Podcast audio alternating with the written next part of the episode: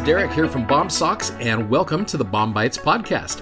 Hey, if you're new to BOM-BITES, it's a service from our company BOMSOCKS to help be a resource to use. You're studying along with the Come Follow Me curriculum for the Church of Jesus Christ of Latter day Saints. Hope you enjoy today's episode.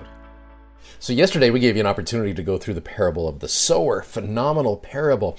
Today, uh, the Come Follow Me says that Jesus' parable, so the rest of these parables found in chapter 13 of Matthew, help me understand the growth and destiny of his church. The prophet Joseph Smith taught that the parables in Matthew 13 describe the growth and destiny of the church in the latter days. Hey, that's us, right? As you consider what the following parables teach you about the Lord's church. Now, I'm pulling up here all of the rest of these parables. Now, you got the parable of the wheat and the tares, which we're going to talk about on Thursday. You've got the parable of the mustard seed. You got the parable of the leaven. You've got the parable of the hidden treasure. You got the parable of the pearl of great price. You got the parable of the fish net, and then you got the parable of the householder with new and old treasures. Now, we're not going to cover all of these, but there's a couple of these I want to share with you that are relevant to the growth of the church in these latter days. So, for example, you have got verse number 33, which is the parable of the leaven. It's just one verse, but there's some cool stuff here. He says, Another parable spake he unto them, The kingdom of heaven is like unto leaven. Nice little rhyming there, right? Uh, the footnote says, Yeast, which a woman took and hid in three measures of meal until the whole was leavened. Now, back in 2003, Elder Carl Pratt said this. He said, The prophet Joseph Smith saw a special meaning in the Savior's mention of three measures of meal.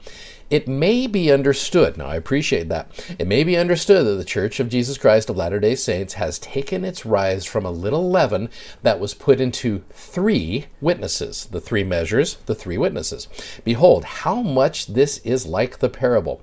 It is fast leavening the lump and will soon level the whole. As those who bake know, the leaven or yeast is a very small part of the recipe to make bread. However, that tiny bit of ingredient is what makes the dough rise so that when it comes out of the oven, it is several times its original size and is light and enjoyable to eat. What a blessing the three witnesses of the Book of Mormon must have been to the prophet and other converts in these early days of the church. They were men who had heard the voice of God, who had seen the angel Moroni, and who knew beyond doubt the divinity of the Book of Mormon and the call of Joseph Smith as a prophet.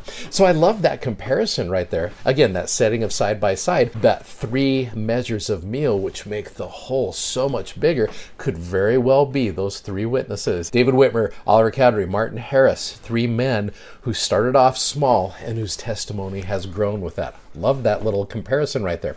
Uh, there's another one. If you go down to verse number 47 through 50, you got what's called the parable of the net. Now, I was taught this by a seminary student a couple years ago, and I thought this was so interesting because we were talking about them in our class, and we talked about how to, you know, compare these and how to outline them and find the find the application. I had one student. He's like, "Okay, I totally got an application for the parable of the net." So we went through and read it, where it says, "Again, the kingdom of heaven. It's like unto a net that was cast into the sea and gathered of every kind, which when it was full, they drew to shore and sat down and gathered the good into vessels, but cast the bad away.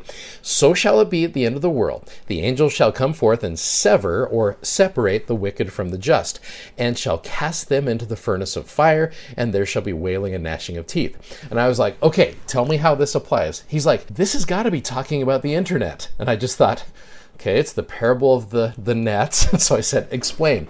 He said, well, what you do is we've got this crazy age of information where there's so many things that can be gathered.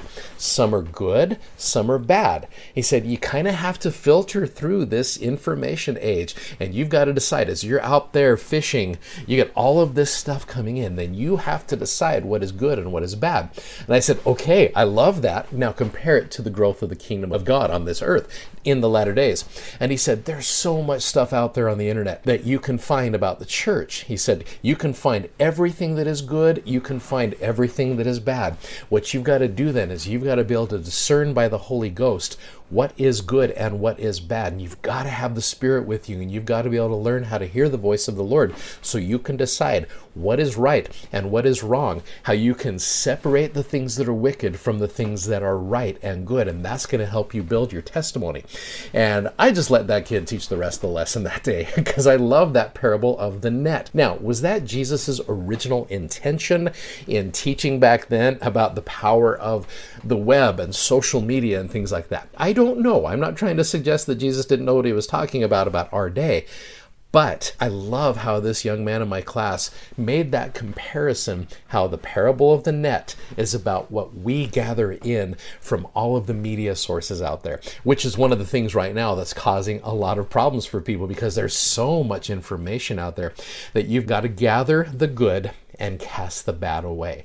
I love that analogy right there. So, as you go through each one of these parables about the kingdom of heaven on this earth, try to look at it with the eyes of what we are going through today, and then you rely on the Spirit and you let the Spirit teach you what you need to hear about that. I am grateful for these parables and I'm grateful for what they teach me about how to grow my testimony here in the latter days.